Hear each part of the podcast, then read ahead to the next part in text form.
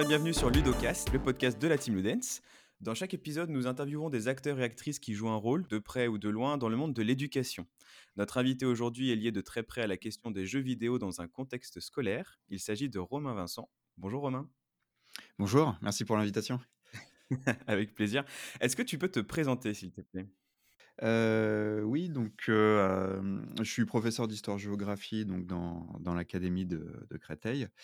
Je suis un ancien acteur, je dirais, par rapport à ton introduction, parce que c'est vrai que il y a une dizaine d'années, j'avais commencé sur YouTube à proposer des séquences avec, avec jeux vidéo en, classe, notamment, entre autres. mais donc, j'ai plutôt arrêté cette dimension, j'ai mis de côté un peu cette dimension de mon activité professionnelle pour plutôt faire de la recherche depuis, depuis 2016. J'avais commencé avec un, master de, de recherche en, en, sciences du jeu. Et je suis actuellement, donc j'ai poursuivi les recherches, je suis actuellement en cinquième année de, doctorat en sciences de l'éducation. Et donc, l'idée, c'est d'étudier les pratiques enseignantes avec, avec jeux vidéo.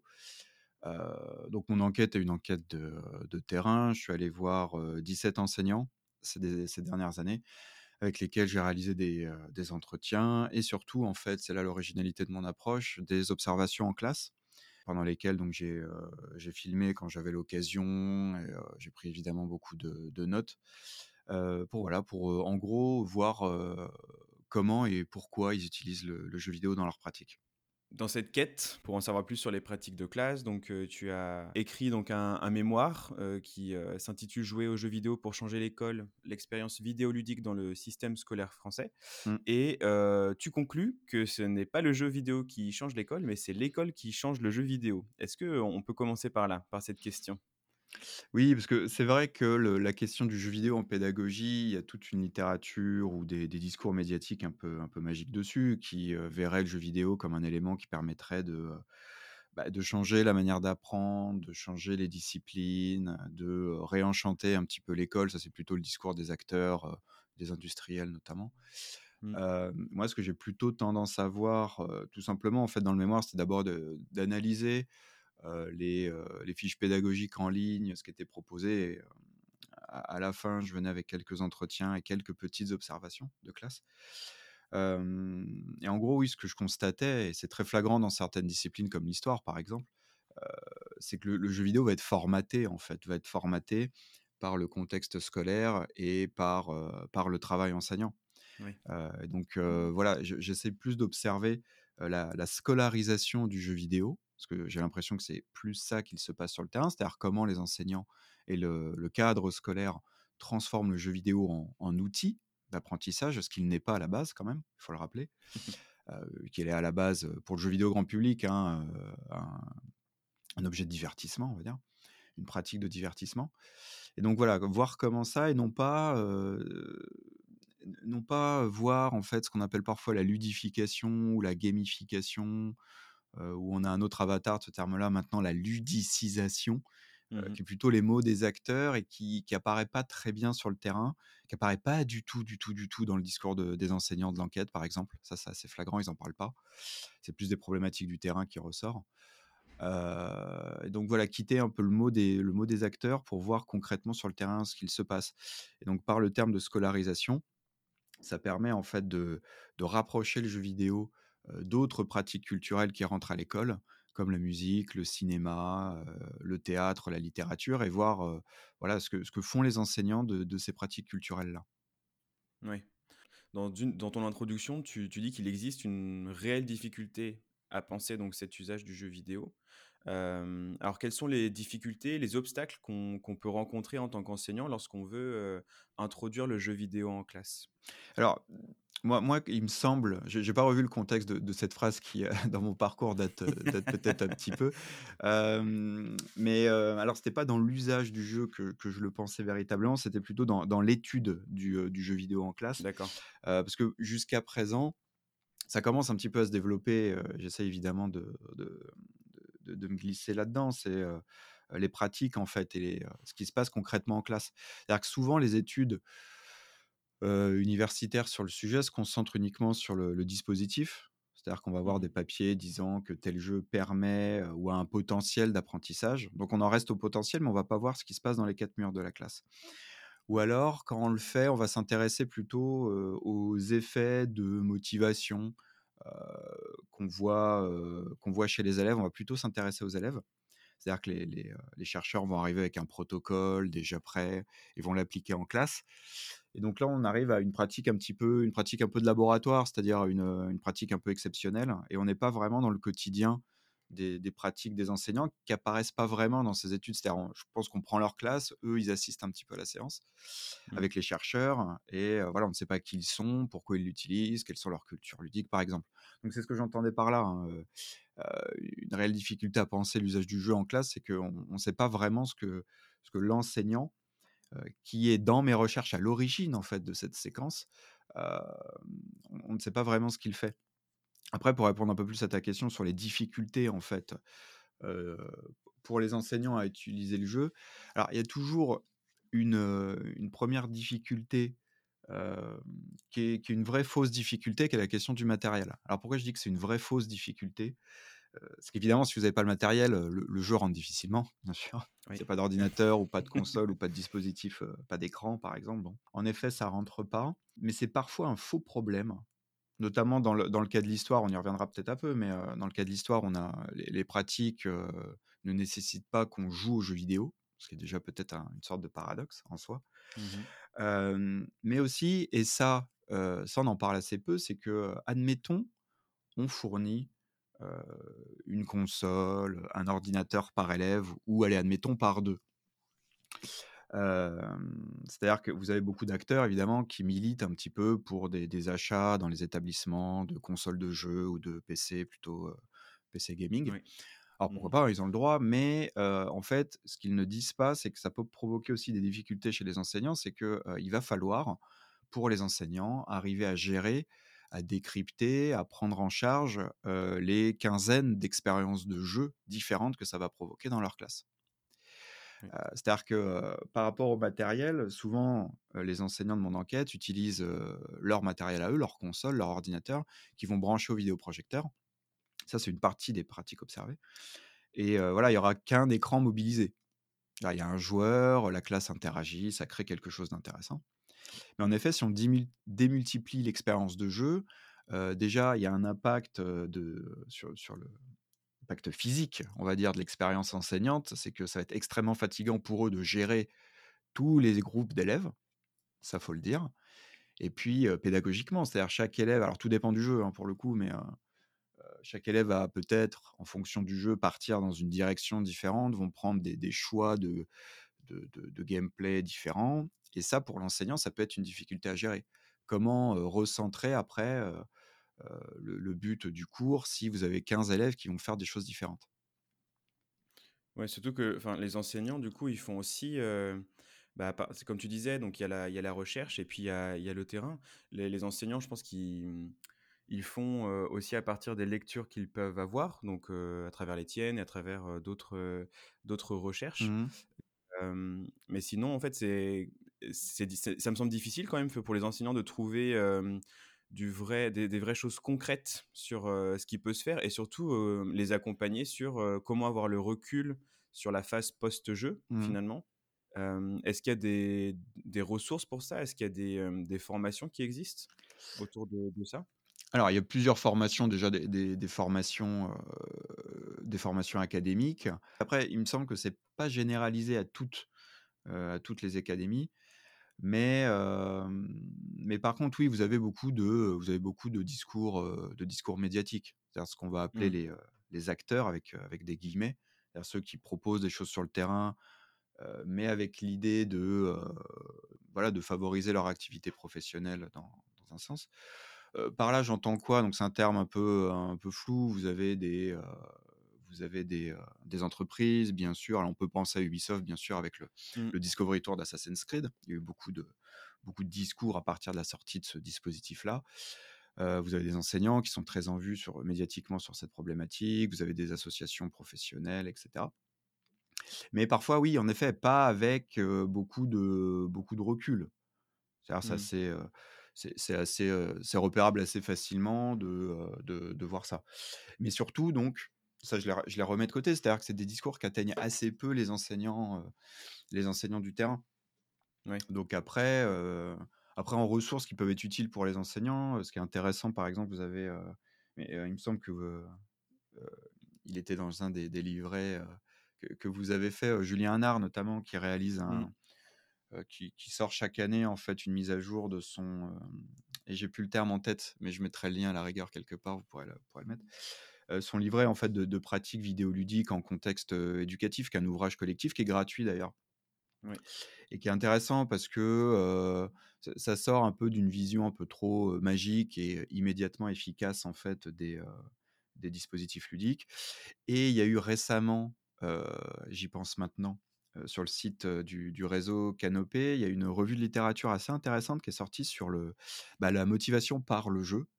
Parce que ça, c'est pareil, c'est, c'est un peu la question tarte à la crème à chaque fois sur ce sujet-là. C'est cette pensée que le jeu vidéo va, motiver instantanément toute la classe, d'un coup, sans différenciation ni rien. Bon, je suis content d'avoir vu cette, cette recension de travaux paraître sur le réseau Canopé, bah, c'était fin septembre, je crois, c'est assez récent, c'est encore, encore en ligne, bah, qui nuance un petit peu les impacts sur, enfin les effets plutôt sur la motivation. Quelque chose en fait, en plus d'assez difficile à à évaluer quand même. Oui. Heu, non, je mettrai le lien, heu, je mettrai les liens de des ressources et heu, notamment le le livre, le le manuel, de de Julien Nard qui, en effet, propose, différentes, pratiques Mmh. de plusieurs enseignants. C'est Ouais. vraiment des croisements et il me semble que c'est ouais, sur educajeux.be. Oui, c'est ça, ouais, c'est vrai. Tu nous as dit qu'en effet, donc il y a, il peut y avoir des des obstacles au niveau du matériel, même si cette, cette barrière-là, finalement, elle est plutôt, heu, elle est plutôt, heu, hypothétique, elle est plutôt mentale parce que, même si on avait du matériel, finalement, ça résoudrait pas toutes les questions ou du moins ça poserait de nouvelles questions. Ouais. Est-ce qu'il existe, des moyens, dans ces cas-là, d'utiliser le jeu vidéo d'une manière efficace? Pour que les apprentissages puissent se faire sans perdre l'expérience ludique? C'est-à-dire que, heu, les élèves vont pouvoir jouer, vont pouvoir avoir une expérience ludique, mais heu, de la même manière, ils vont réussir aussi à apprendre des choses du jeu. Mmh. Oui, c'est pour ça que je pense qu'il faut quitter cette question matérielle et cette question du, heu, du dispositif. Parce que quand on observe des cours où le jeu va être projeté au tableau, donc où il y a techniquement un seul joueur, qui tient la manette ou le clavier mais vous avez le reste de la classe qui interagit. C'est-à-dire qui peut prendre des décisions et souvent qui influence énormément la personne qui tient qui tient la manette en disant: «Bah, va à gauche, clique ici, fais ci, fais ça». Oui. Donc voilà, on peut on peut estimer que ceux qui prennent la parole jouent. C'est-à-dire que c'est eux qui prennent les décisions. Donc voilà, c'est pour ça qu'il faut quitter un peu l'approche, uniquement uniquement matérielle. Après, c'est sûr, oui, pourquoi, heu, pourquoi on parle de cette question de sans perdre l'expérience ludique? Parce que ça, c'est un des résultats de recherche qui est commun à d'autres résultats sur le jeu. Vous avez les travaux du sociologue Victor Potier qui montrent ça aussi très bien, heu, dans le cadre de l'usage de serious game en fait, heu, en lycée. Où il constate, et moi aussi je le vois pour les jeux grand public au collège-lycée, que, bah, le la classe n'est pas ludifiée en tant que telle, c'est plutôt le jeu vidéo qui va être déludifié. C'est-à-dire qu'on va lui enlever ses caractéristiques ludiques, pour pouvoir le transformer en, outil, outil d'apprentissage, en outil pédagogique, appelez ça appelez ça comme vous voulez. Et donc voilà, quand je disais que le contexte scolaire fait quelque chose au jeu vidéo, il lui fait déjà ça. Ensuite, est-ce qu'il y a des contextes plus favorables que d'autres où, il y a moins de tension entre le le côté éducatif ou le côté ludique? Alors j'en ai observé, heu et ça arrive généralement dans un cadre, assez précis, heu, de mon corpus, c'est dans, heu, dans les lycées, déjà d'une, donc avec des élèves, plus âgés, mais surtout en fait dans les lycées, avec un public on va dire, favorisé. Mmh. Ce que j'entends par là, c'est que quand vous allez avoir des élèves avec un capital scolaire, élevé, hein, c'est-à-dire que, qu'importe si vous leur mettez un jeu vidéo, un film, une bande dessinée, une dissertation à faire, une étude de document, dans tous les cas ou presque, ils vont travailler. Parce que c'est des élèves qui ont des habitudes de travail et qui sont, voilà, il y a un bon niveau scolaire dans ces établissements-là, donc le jeu vidéo va pouvoir être considéré comme un outil d'apprentissage et on va pouvoir analyser le contenu culturel assez facilement avec ces élèves-là. Alors que, heu, dans des établissements avec un contexte plus difficile, dans des collèges REP par exemple, heu, cet apprentissage de l'aspect culturel d'un objet ludique, ça l'est pas, c'est pas aussi facile que ça. Donc il y a ces lycées, on va dire, oui, favorisés, où vous allez avoir des élèves donc très scolaires et surtout, ça c'est aussi très marquant comme résultat, c'est aussi dans ces contextes-là où vous allez avoir des élèves, qui vont connaître les jeux qu'apportent les enseignants.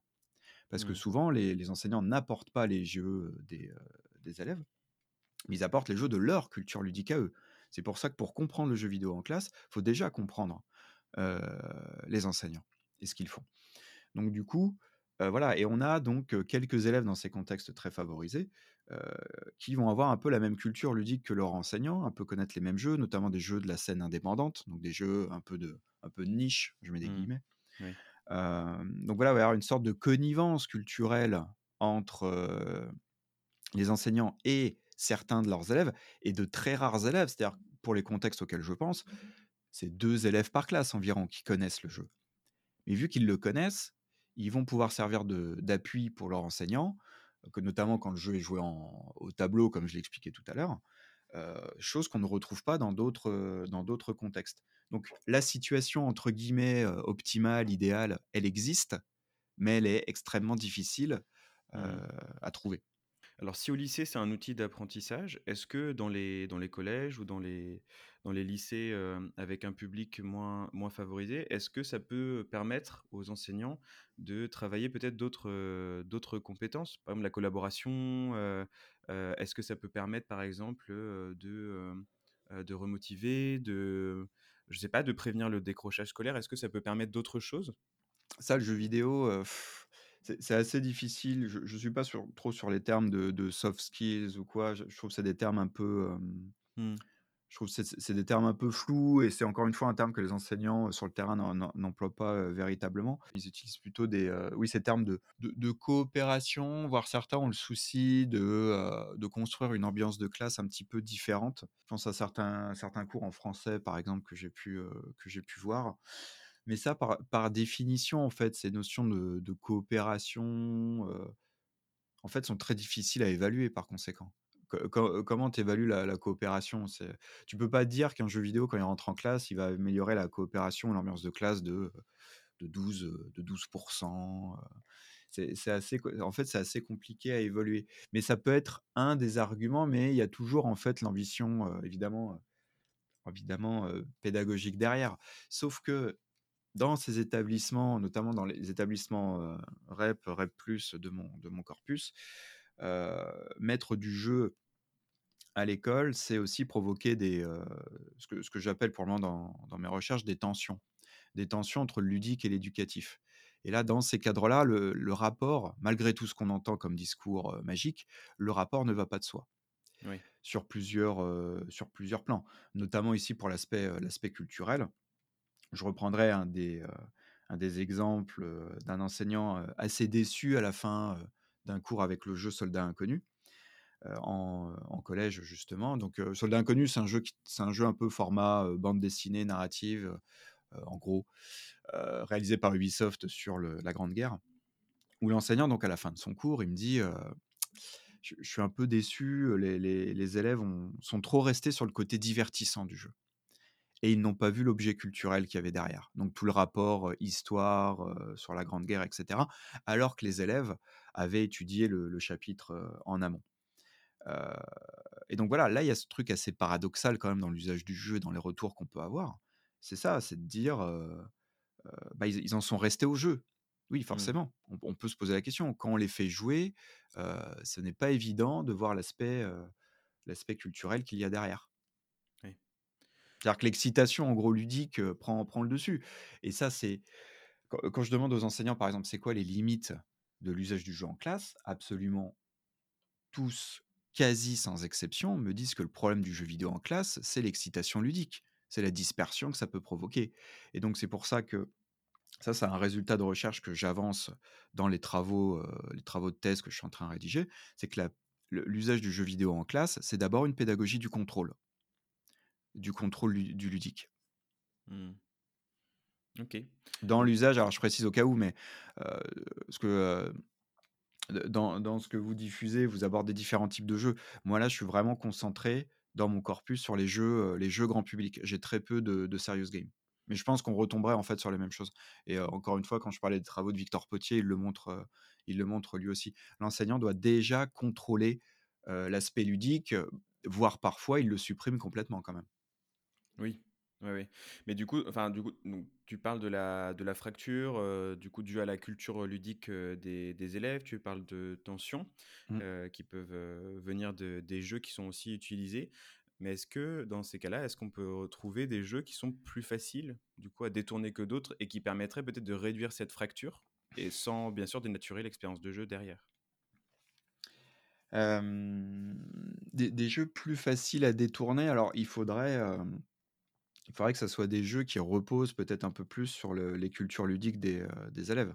Ok. Euh, D'ailleurs, évidemment, dans les entretiens, il y a un épouvantail absolu quand on parle de, de à quoi jouent les élèves, c'est euh, Fortnite.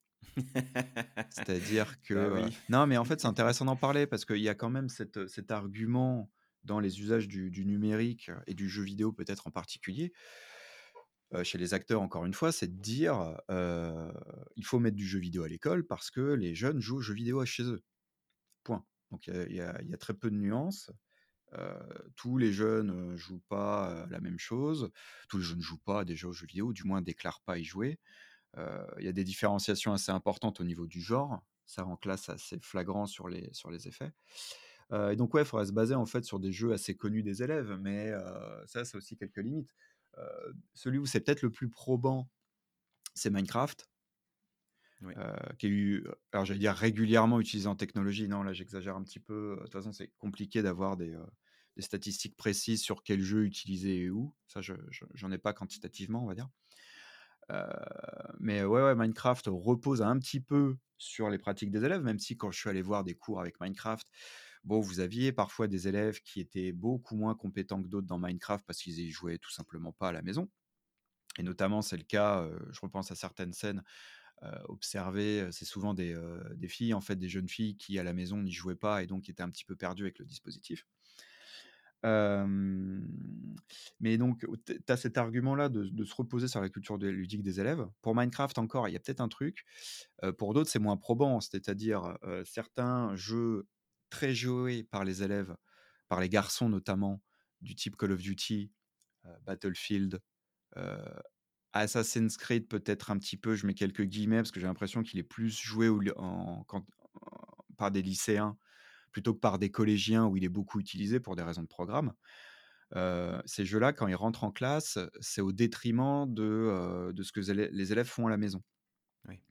Euh, C'est-à-dire que c'est des gros jeux d'action euh, très rythmés, euh, très, très prenants en fait pour cet aspect-là, pour l'aspect purement jouissif du, de l'action. Mais à l'école, ces jeux-là sont étudiés pour le contenu historique. Et donc, en effet, il y a certains enseignants qui disent à leurs élèves Bon, vous avez joué à ça à la maison, mais nous, en histoire, on va voir autre chose de ces jeux-là. On va apporter autre chose. Alors, c'est pas négatif hein, ce que je suis en train de dire. C'est qu'évidemment, si vous faites jouer à Battlefield ou à Call of ou à Assassin's Creed, bah, on le voit pour Assassin parfois un petit peu, c'est que les, voilà, les élèves vont, euh, vont, grimper, vont grimper au bâtiment, vont vouloir faire les combats, par exemple, et donc, vont- Oui. bah oui, forcément, enfin, on leur donne un jeu, donc ils vont jouer. Euh, D'où la pédagogie de contrôle que j'expliquais avant. Mais euh, les, les cultures ludiques à l'école, quand elles sont importées, c'est parfois au détriment de, euh, de, de leurs références culturelles, en fait.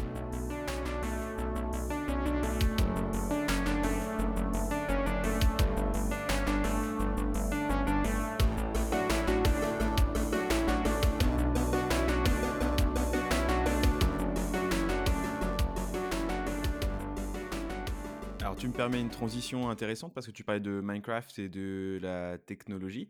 Est-ce que pour le coup, euh, il y a des disciplines qui se prêtent mieux à l'utilisation du jeu vidéo? Alors oui, eh ben, je vais commencer par la discipline que évidemment je connais le mieux parce que je l'enseigne et que j'ai, euh, j'ai- avant de commencer des recherches, comme je disais en introduction, j'ai euh, j'ai commencé sur ce sujet-là en, utilisant moi-même des jeux vidéo en classe. Oui, il y a- une discipline qui est assez paradoxale dans son usage du jeu, c'est l'histoire. Euh, l'histoire, euh, moi dans mon corpus, c'est la matière qui ressort le plus parce qu'il y a un effet de mon, réseau, je pense. Quand j'ai cherché des enseignants, je suis beaucoup tombé sur des enseignants d'histoire déjà mais aussi et surtout parce que, comme je le disais tout à l'heure, en histoire, vous pouvez mettre du jeu vidéo sans y jouer.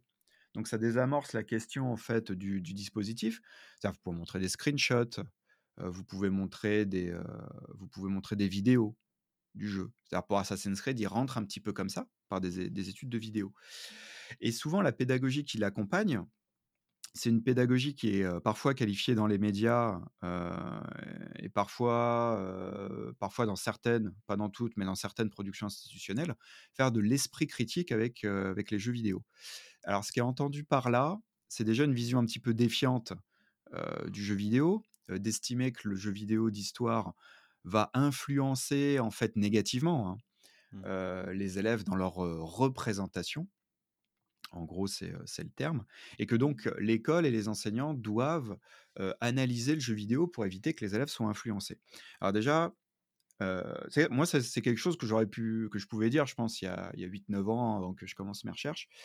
Maintenant, avec un petit peu de recul, il faut quand même savoir qu'il y y a beaucoup de recherches maintenant enfin maintenant, ça fait quelques décennies en vrai, sur la réception en gros des, des œuvres culturelles et des, des dispositifs médiatiques sur sur les gens, on va dire ça comme ça et on s'aperçoit qu'en fait, bon, les réceptions d'une même œuvre sont parfois, très différenciées, que tout le monde en fait ne va pas recevoir la même œuvre de la même manière. Donc en gros, je pense qu'il faut se détacher de cette idée que, les médias manipulent les, heu, les consciences.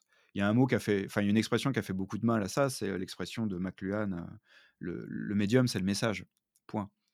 Oui, mais il y a un récepteur quand même, faut peut-être pas l'oublier et les gens, bah, décodent, les réceptions les pardon, les œuvres, culturelles de de différentes façons. Donc on peut pas dire qu'unanimement, un jeu vidéo va manipuler toute une catégorie d'âge. Oui. Bon, ça va faire penser un peu toutes les paniques morales aussi qu'on a eues à la sortie de la série, heu, comment elle s'appelle? De Squid Game et cetera. Bon, sans défendre non plus la série, hein. Heu, donc voilà, en fait, cette pédagogie parfois se base là-dessus, c'est-à-dire les les élèves seraient, heu, complètement désarmés face aux images et face aux jeux vidéo. Et donc en classe, ça se traduit par quoi comme, pédagogie? Donc ça, moi, c'est je suis très à l'aise en fait pour, déconstruire un peu cette pédagogie parce que je l'ai fait moi-même. C'est donc de montrer du jeu vidéo aux élèves, en premier, hein, l'ordre a son importance. De le montrer en premier, voire de les faire jouer et ensuite de leur montrer, des documents historiques et des archives pour leur faire faire en fait une, un exercice de comparaison, faire du vrai faux et ça techniquement, c'est difficile pour plusieurs raisons. Déjà, la première chose, c'est que pour les élèves en difficulté, qu'on a tous dans nos classes de collège, voire de de lycée, hein, bah, c'est très difficile de faire ça. C'est-à-dire de faire cet aller-retour entre de la fiction et des documents d'archives qu'il faut déjà comprendre, en fait, ces documents d'archives et on sait que déjà c'est difficile. La lecture et la compréhension du questionnement pour nos élèves, parfois, c'est pas évident. Donc en gros, bon, je un petit peu, mais ceux qui arrivaient le mieux à sortir de cet exercice-là, dans les cours observés et dans les cours que j'ai pratiqués sur plusieurs années, c'est les excellents élèves.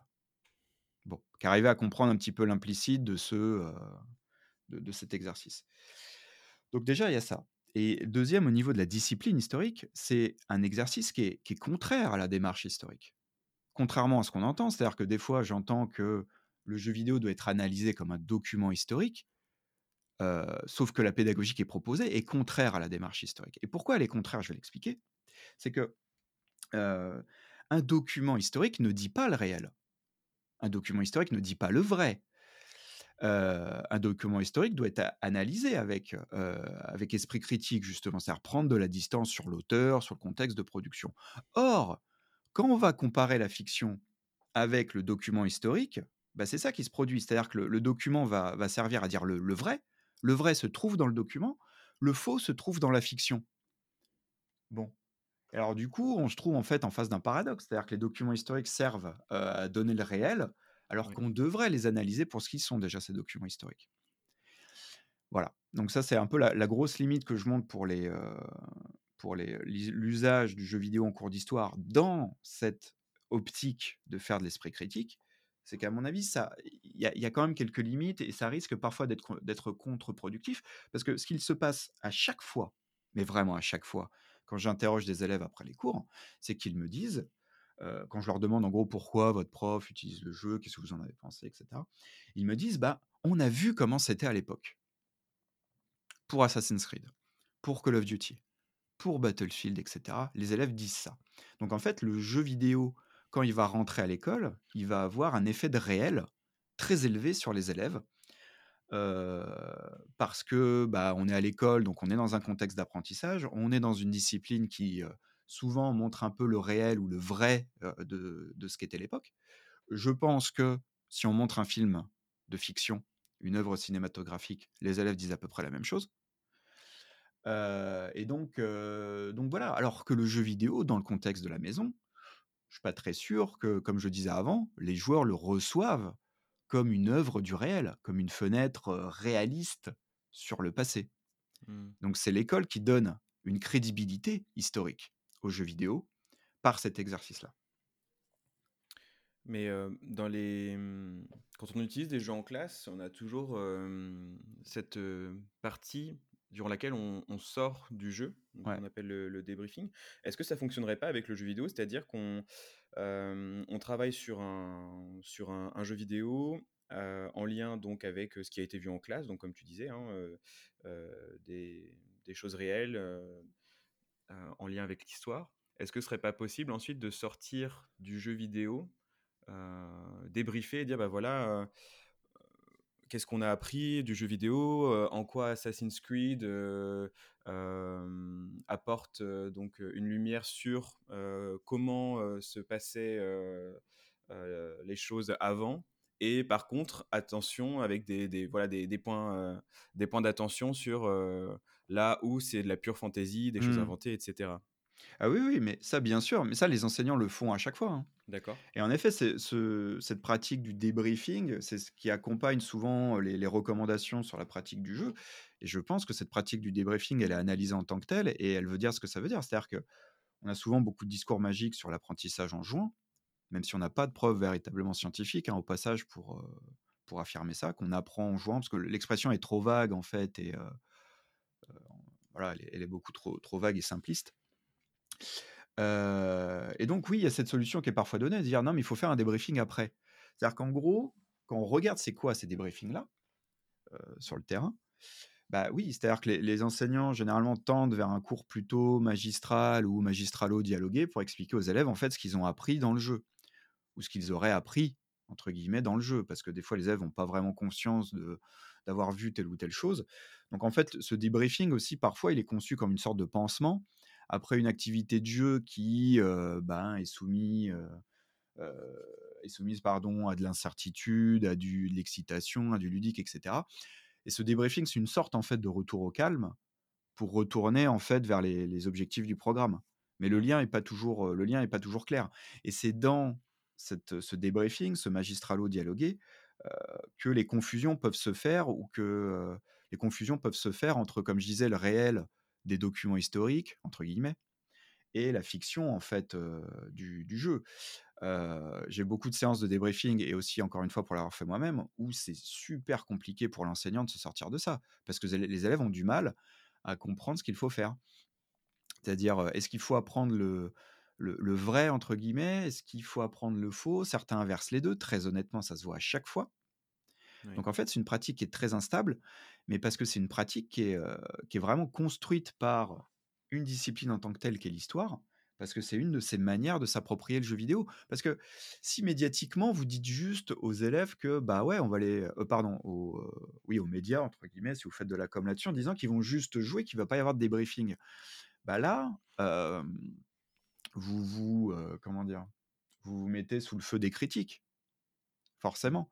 Donc le débriefing et l'exercice scolaire qui vient avec le jeu vidéo, souvent il est fait aussi pour rassurer euh, administration, parents d'élèves, voire parfois collègues. Donc il n'est pas, euh, c'est pas quelque chose qui est destiné juste aux élèves. Il y a aussi la dimension un peu extérieure de rassurer un petit peu tout le monde, parce que le jeu vidéo ça va pas de soi en tant que tel. Et ce qui est normal que ça aille pas de soi, parce que c'est quand même quelque chose de, c'est quand même du ludique et ça matche pas toujours avec les objectifs de l'école. Euh, par contre, par contre, si on met de côté un peu ce, ce débriefing-là, le jeu vidéo en histoire est parfois utilisé de, de, de manière où les tensions et les problèmes que j'expliquais avant n'interviennent pas. C'est-à-dire, j'ai certains cours, et là, je ne vais pas trop les détailler parce que euh, je, je, préfère publier et rédiger correctement les choses et après les diffuser. il y, a- y a des cours où oui, le jeu vidéo est utilisé sans, sans tension, c'est-à-dire des, des jeux, par exemple, où les enseignants euh, ne vont pas avoir de, de visée pédagogique très précise et vont juste vouloir, euh, bah oui, à la fin d'un chapitre, vouloir que les élèves aient une, une expérience ludique, enfin du moins une expérience de l'histoire différente que l'expérience scolaire, et où bah, va pas y avoir d'exercice, va pas y avoir de, comme je le disais avant, en fait, de, de trucs à écrire à côté, voilà.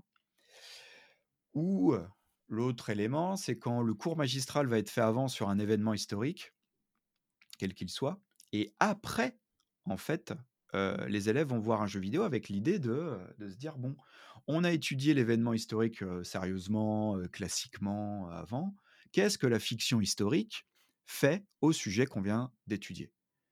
Et là, la confusion est moindre. C'est-à-dire le problème de l'exercice de d'histoire et de d'esprit critique avec des grosses guillemets, parce que je pense que c'est pas de l'esprit critique ce qui est proposé, hein, j'y reviendrai peut-être après. mais le problème, c'est que euh, on veut tout faire en même temps.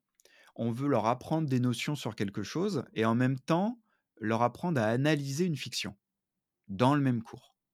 Et c'est là que les confusions peuvent se produire parce que cognitivement, c'est quelque chose de très exigeant. Et j'arrête là-dessus parce que j'ai beaucoup parlé. Non, non, non. Donc, en fait, la... une, une, une des conclusions, parce qu'il n'y en aurait pas qu'une, mais une des conclusions, du coup, euh, pour toi, ce serait que euh, il serait mieux, en tout cas, de, de séparer les temps, euh, les temps de jeu et temps de classe plutôt que de les mêler ensemble? Pour de l'histoire et pour de l'apprentissage de notions d'histoire, oui, Voilà. clairement. D'accord. C'est un résultat euh, que, je, que je soutiens avec des années d'expérience de mon côté, avec euh, des heures et des heures de cours enregistrés, surtout en histoire donc.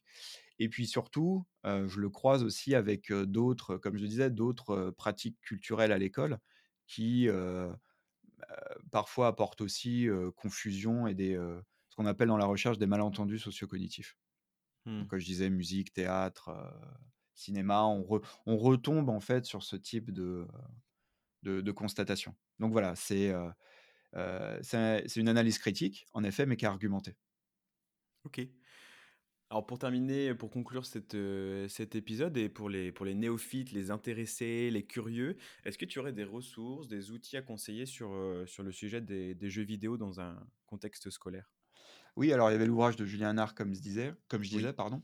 Mm. Alors, pour élargir un petit peu peut-être sur la question scolaire, mais vous avez la, la revue scientifique euh, Sciences du jeu, euh, qui me semble très intéressante en fait pour approfondir un petit peu ces, ces sujets-là. C'est une revue en ligne qui est, euh, qui est gratuite.